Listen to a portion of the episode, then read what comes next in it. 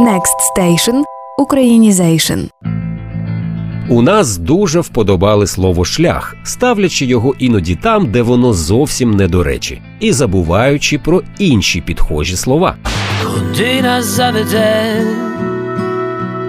цей довгий шлях, цей довгий шлях. Солюють мій шлях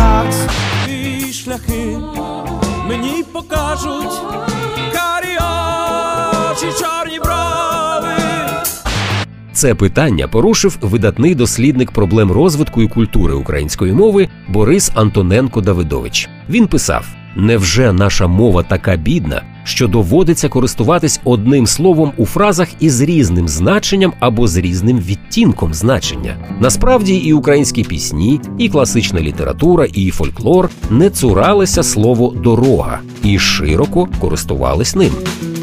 Дорога заховала мене від усіх під три чорти. Нас кличе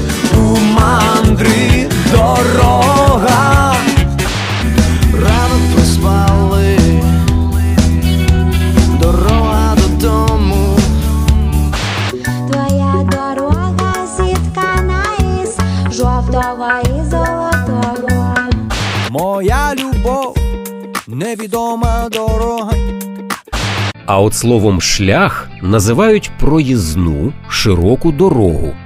Коли мовиться про вирушання в дорогу, про подорож, тоді вдалим буде слово путь. Тут, між іншим, увага, українська путь жіночого роду. Так, так, нам пора вирушати у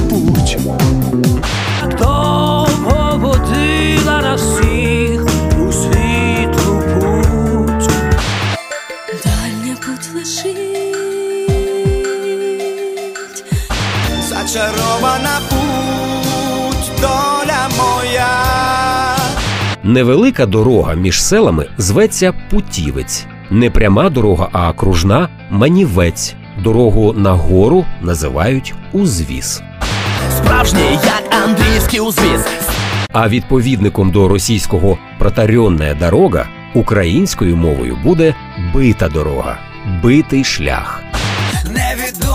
Куди мчить нас битий шлях Російському вислову таким путем відповідає український таким способом або таким чином, таким робом. На російський вислів «туда йому й дорога українською мовою кажуть так йому й треба, катюзі по заслузі. Своїм шляхом пішов.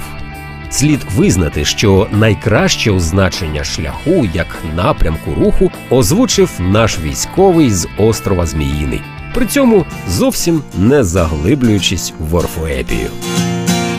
Русский воєнний корабль Йди нах Отже, не варто обмежувати свою мову одним однісіньким словом шлях, коли маємо стільки інших засобів.